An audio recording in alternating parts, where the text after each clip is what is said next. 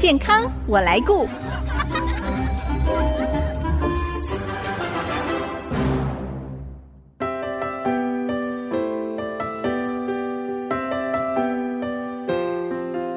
听众朋友，大家好，我是王淑荣，欢迎收听《健康我来顾》节目，一起关心你我的健康。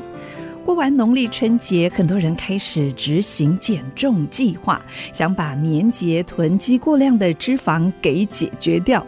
但其实，现代人饮食摄取过多的高脂肪、高热量、加工精致的食品，再加上少动导致的肥胖，让国内大肠癌发生的比例是年年增加。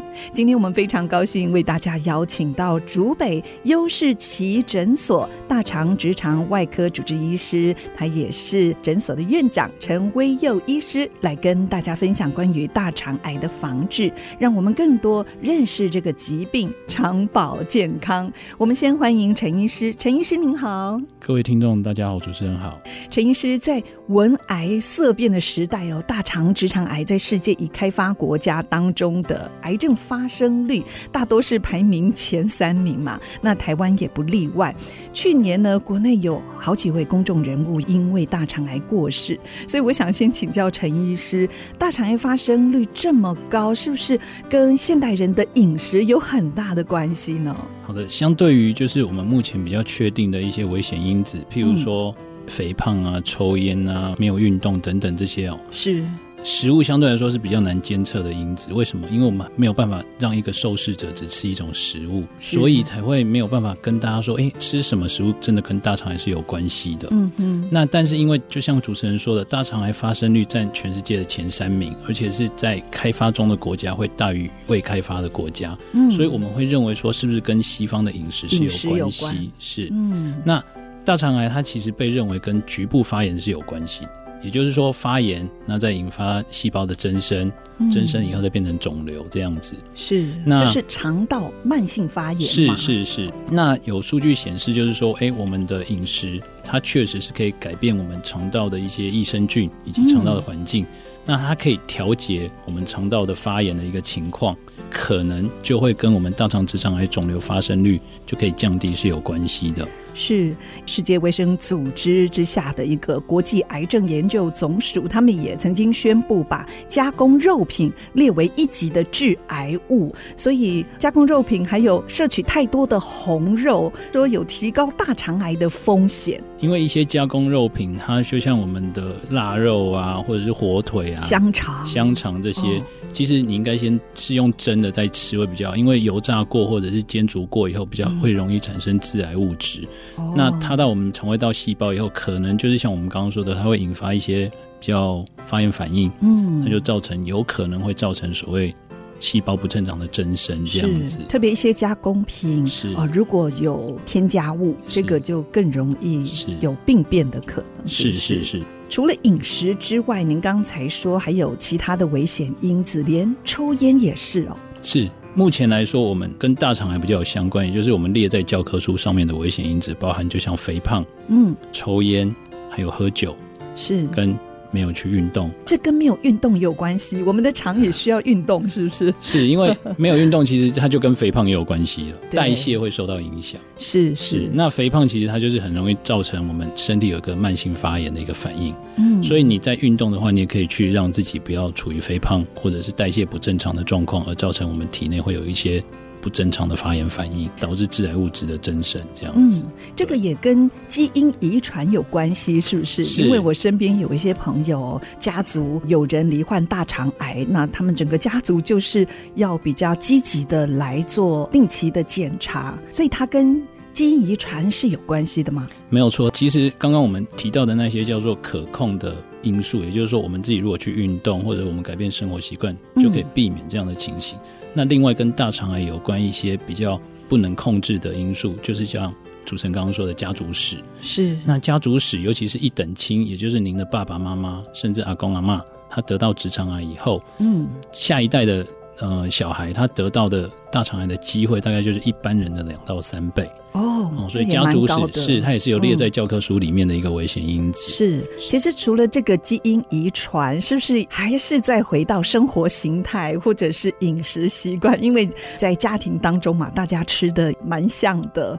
好像也有互相关联，是不是？呃，应该是说。饮食上大概就是像我们刚刚讲的那些加工食品、肉类这些，还是尽量避免。是，然后再来就是我们之前也有听说过，就是哦，很长期去吃一些腌制的物品，因为家里都已经习惯吃那些物品，结果导致一个家族里面有很多人都得到类似的癌症。疾病。对，但那就可能跟他们吃的东西是有相关的。是，对。那我们刚才在节目一开始也谈到了，其实国内发生大肠癌的发生率是越来越高，而且年龄层似乎也有逐年下降的趋势。我开过最年轻的大肠癌大概是二十五岁了，因为二十五岁基本上一般的医生或者是一般人，他不会想说他是大肠癌造成的，他可能就先当做痔疮的治疗。过了半年以后。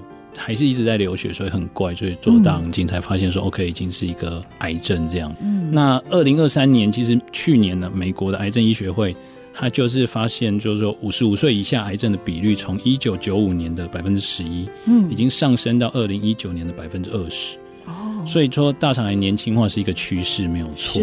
在二零二零二一年的时候，美国癌症医学会，他就把筛检的年纪从五十岁下调到四十五岁。嗯嗯，这就是一个准则，因为我们都是看这个准则，所以这确实是全世界都有年轻化的一个趋势产生。嗯，那可能的原因会是什么呢？可能的原因其实我们就是像刚刚说的，我们在文明世界，我们西方饮食的增加，嗯、再就是它有二零二二年一个在《Lancet》这个期刊哦，政治期刊，它有分析说为什么年轻人变那么多。对，那发生大肠癌，对它包含就是像久坐，久坐就其实我们代谢会受到影响，哦、没有运动 一段时间还。是要起来动一动，对不对？最重要，这应该是跟您说，下班时候还是运动一下。肠道是需要运动的，是肠道要运动才能增加它的蠕动，才能增加它的排便啊、代谢这些。是，要不然东西都塞在肠道里头，时间久了就是会有变化。没有错。然后再来就是呃，含糖的饮料，现在我们大家喜欢喝手摇。对。那糖类最近在。WHO 也发现说，它确实，如果我们摄取高达每天超过五十克以上的糖类，确实得癌症的比例会增加。哦，所以糖成瘾也是现代人必须要关注的一个议题。是，那其他像抽烟啊、喝酒啊，尤其现在大家我看。很喜欢下班去小酌一番，对。那酒类也是，它会去破坏 DNA 的整个合成，哦、所以有可能造成我们的癌症的比率增加。酒精会破坏我们 DNA 的合成，对。那小酌小酌其实没有关系，就是你睡前一杯小杯的红酒这种是没有关系的，但是如果你过量的话，可能就不好了。嗯、所以我们国健署也呼吁民众哦，一定要定期筛检，要做好大肠癌的防治。那其实防治最重要的。重点就是要早期发现、早做治疗，就可以大大的提高治愈率。所以要预防跟控制大肠癌的发生，真的关键就在于定期筛检。是没有错，因为目前其实诊断大肠癌唯一的工具，我们还是靠的是大肠镜。嗯，像之后会提到的粪便潜血这些哦，它只能告诉你说，哎，你有一点异状，但是它没有办法有确切的诊断。嗯，大肠镜大概是我们最。常做的一个检查就是诊断大肠癌。那国健署它的定期筛检其实就是包含像粪便潜血。嗯，那为什么粪便潜血会被先拿来做一个工具？主要是因为它简单，价格比较低，而且也不需要什么饮食限制，对不对？对对对。但是我们还是会建议，如果有家族史的患者，嗯，你大概四十岁左右就可以开始做第一次的大肠镜。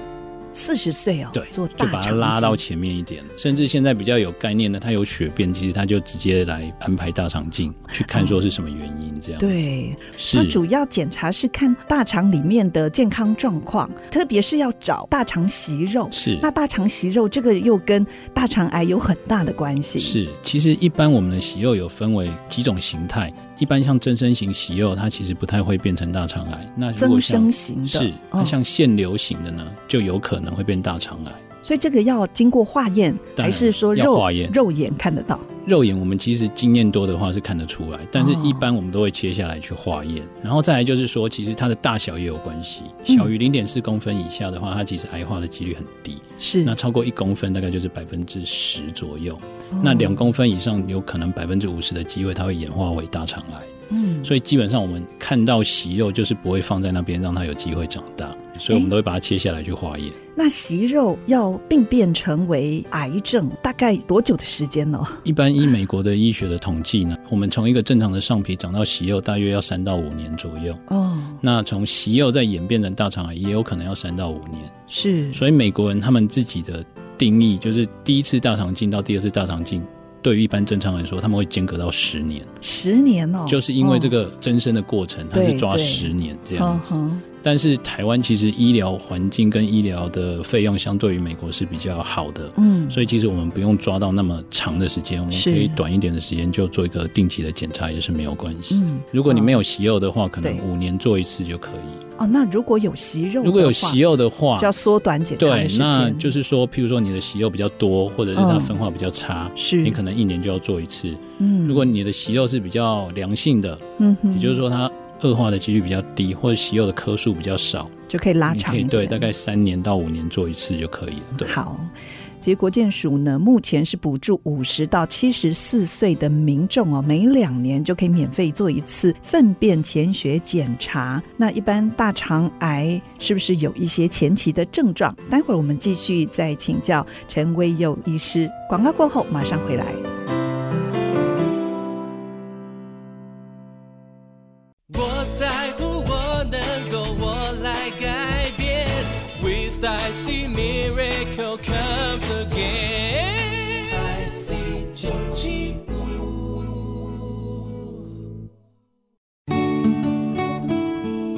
您现在所收听的是 IC 之音竹科广播 FM 九七点五健康我来顾节目，我是王淑荣。去年国健署公布一百一十年国人最新癌症登记的报告，蝉联十五年的大肠癌终于让位了，排在第二顺位。但是呢，罹患大肠癌的高发生率是我们国人还是不能轻忽的，一定要提高警觉。所以今天我们特别邀请到竹北优士奇诊所院长大肠直肠外科主治医师陈威佑医师来到节目当中哦，跟我们谈一谈保肠的大作战。这个肠呢，就是肠胃的肠。那刚才我们提到了，其实国健署是有补助五十到七十四岁的民众，每两年可以做一次粪便潜血检查，这个准确度怎么样？好的。那就像我刚刚在前面提到的，我们分辨潜血的目的是要看肉眼看不到的血。对，它检验出来以后，它并没有办法跟你说是哪边出血。但是它的优点是说，第一个它普及率一定会高，是因为它方便；第二个就是它比较便宜。嗯，所以相对于整体你。勉强大家去做大肠镜来说，其实用粪便切血，它是做普筛的一个很好的方式。哦，是。那我们国建局现在目前是用免疫法的一个粪便潜血检查。嗯。那相对以前用化学法来说，国建局现在用的这个，它就跟食物。或者是你的裁剪的方式是比较没有关系的，嗯，也就是说你吃的食物并不会影响它的结果，所以目前来说它的敏感度有到快八成，准确度到百分之九十五，也就是可以准确的检测说你的粪便到底有没有带血这样子。国健署统计说这样的做法可以降低大肠癌的总死亡率大概百分之十左右，百分之十，所以是有帮助的。对，对我也曾经看过一个数据，这是美国的研究，是整体可以降低百分之三十的发生率。是。如果是在五十到七十四岁的民众，还是每两年定期来做这个粪便潜血检查。是。那什么时候需要做到大肠镜呢？OK，像刚刚我们说粪便潜血阳性，它其实并不一定是大肠癌。然后我们进一步做大肠镜，统计起来以后，其实大概四五成是大肠息肉，只有百分之四是大肠癌。是。那剩下的五六成都是可能痔疮的出血这样子。嗯但大家不要自己就推测说，我可能只是痔疮的出血，因为你还有百分之四的人是不好的东西，这样子是是哦，所以大概是什么样的人他会接受大肠镜的一个筛检？我们有一个优先顺序，就是说，第一个，如果你已经出现血便，嗯、也就是说你不是经由粪便潜血，你肉眼就已经看到有血便，是排便的时候就是排便看到血便的话，哦、或者是你本来就没有贫血的病人，突然发生去检查以后，哎、嗯。贫血了。嗯，那这样的病人，我们会建议要做大肠镜检。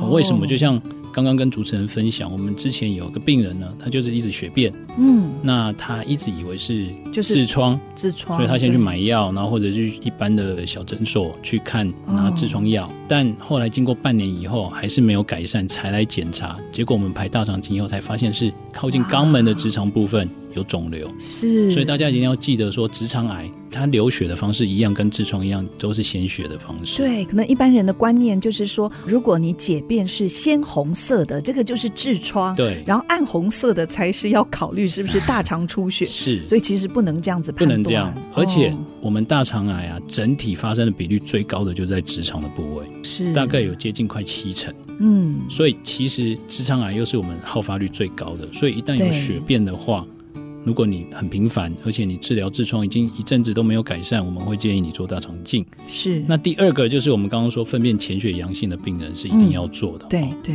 那再来就是说，如果你有一些腹部的症状，比如说哦，大便突然变细了，长期有腹痛、是排便习惯改变，这些人，如果你会担心的话，也可以做一下。嗯为什么？因为肿瘤长到一定的程度以后，它会去阻塞到我们的肠道，就会让大便变细、排便不顺、便秘，甚至绞痛的情况发生。嗯那第四类人就是说，你有家族病史，嗯，跟我们提到的四十岁以后最好做一次大肠镜这样子。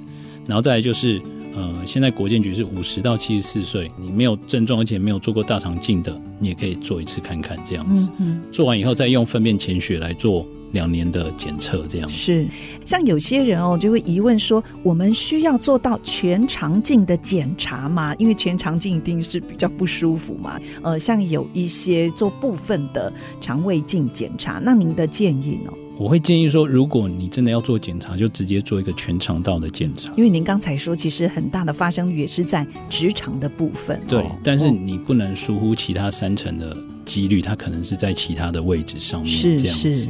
而且现在它其实比较年轻的患者，它有可能发生在比如说盲肠的地方，也有嗯发生在左侧的地方。你如果做短镜的话，后面其实都看不太到。哦，我们是乙状结肠镜就会叫短镜，所以对你没有办法包含到全部的肠道。嗯那大肠镜为什么会不舒服？就是因为在做的时候它会被拉扯到。对所以您会觉得有点像很严重的腹部的绞痛或者是是腹胀的状况。对，这也是很多人就是害怕或者是排斥哦，就不想做的原因。是，那比较会发生的族群大概就女性，因为女性天生比较瘦，本来他的腹腔就比较小一点。是那再来就是曾经开过刀，有肠粘连，嗯或者是他先天乙状结肠是比较弯曲的病人，哦，那可能在我们做肠镜的时候，他就会不舒服，很不舒服。对，那其实还是有方法可以解决，对不对？是是是舒眠是，现在我们就会做一个叫舒眠麻醉，其实它过程很简单，就是来的时候打个点滴，嗯哼，那点滴里面接下来我们就会加一些轻度啊或者是中度的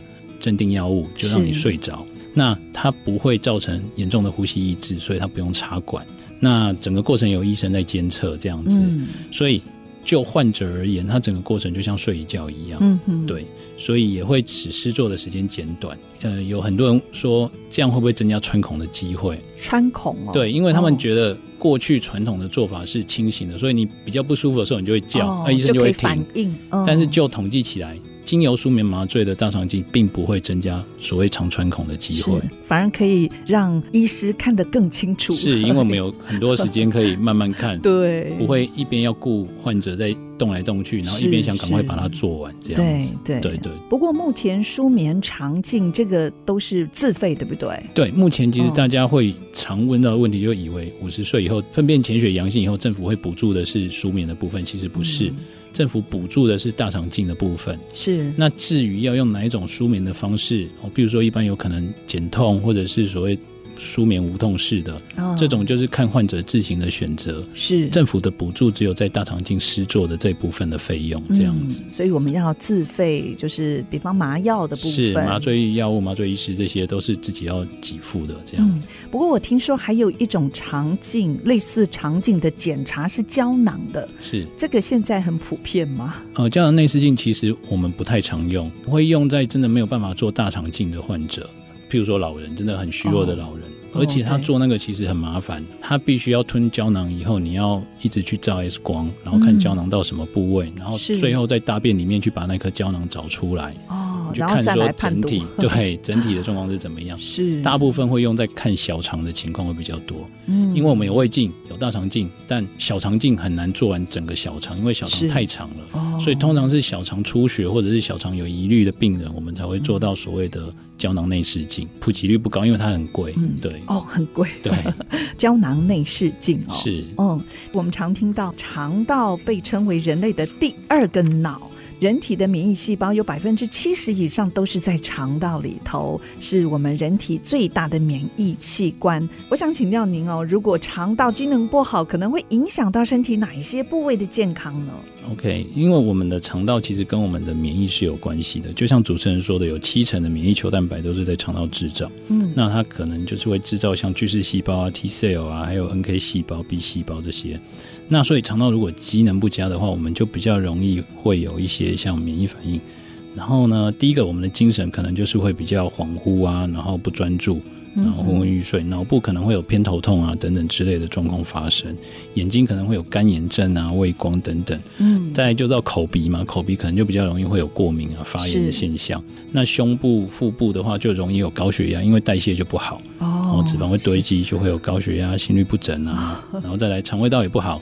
肠胃道不好，你一定会有腹胀、腹痛等等的情况嘛？对。然后腿部就是可能会有发炎啊、抽搐啊，嗯、甚至关节炎的情况发生。真的是影响到全身呢。是。难怪在您脸书上哦，还分享一句话说：“人类的死亡是从大肠开始。”嗯，所以我们千万不要忽略肠道的健康哦，肠道的问题。那平常我们可以做哪些事，让我们肠道维持健康呢？其实我们可以平常就是从我们自己先开始，就是说尽量三餐要定时定量，不要说工作很久，然后再一直吃很多这样子，啊、就肠道很大的负担。对，然后像我们前面提到蔬果益生菌，它生长它是需要蔬果里面纤维素的能量，是它会去代谢成就是它需要的能量来维持。这些益生菌的生长，嗯，所以蔬果的话，我们一天应该要摄取三到四份的蔬菜，然后跟一份的水果。哦，主要是它的纤维，嗯、是它的纤维对于我们肠道的益生菌是非常有帮助的。哦，然后再来就是一些比较辛辣油炸、比较刺激性的食物，我们就尽量少吃，减少是的。然后维持良好的生活作息，就是说要运动。我们刚刚已经知道，肥胖跟减少运动是致癌的风险危险因子。那最后就是肠胃保健品，像益生菌。嗯，那益生菌没有错，现在越来越多研究显示说，它对于降低肠道发炎，让我们坏菌减少是有帮助的，嗯，但是大家也要比较小心，说我们在购买这些益生菌的时候，它的制造过程是不是有经过我们的标章的检验？哦，对，哦、还是要慎选。是是，不然你可能吃了一大堆的益生菌，嗯、其实都已经是已经死亡的益生菌哦，对，对，对，吃了没效。是是是，非常好的建议。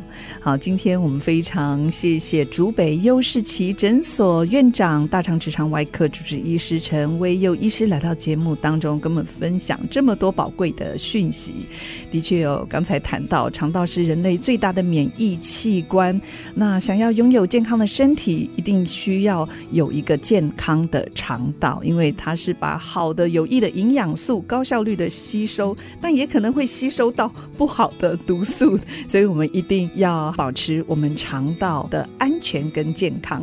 谢谢陈威佑医师来到节目当中跟我们分享这么重要的讯息，谢谢陈医师。谢谢主持人，谢谢各位听众。好，如果听众朋友错过了节目播出时间，除了 IC 之音网站随选即播可以再次收听之外呢，也欢迎您上 Apple、Google Podcast 还有 Spotify 搜寻“健康我来顾”节目，随时收听我们精彩的分享。下个礼拜“健康我来顾”节目再会喽，拜拜。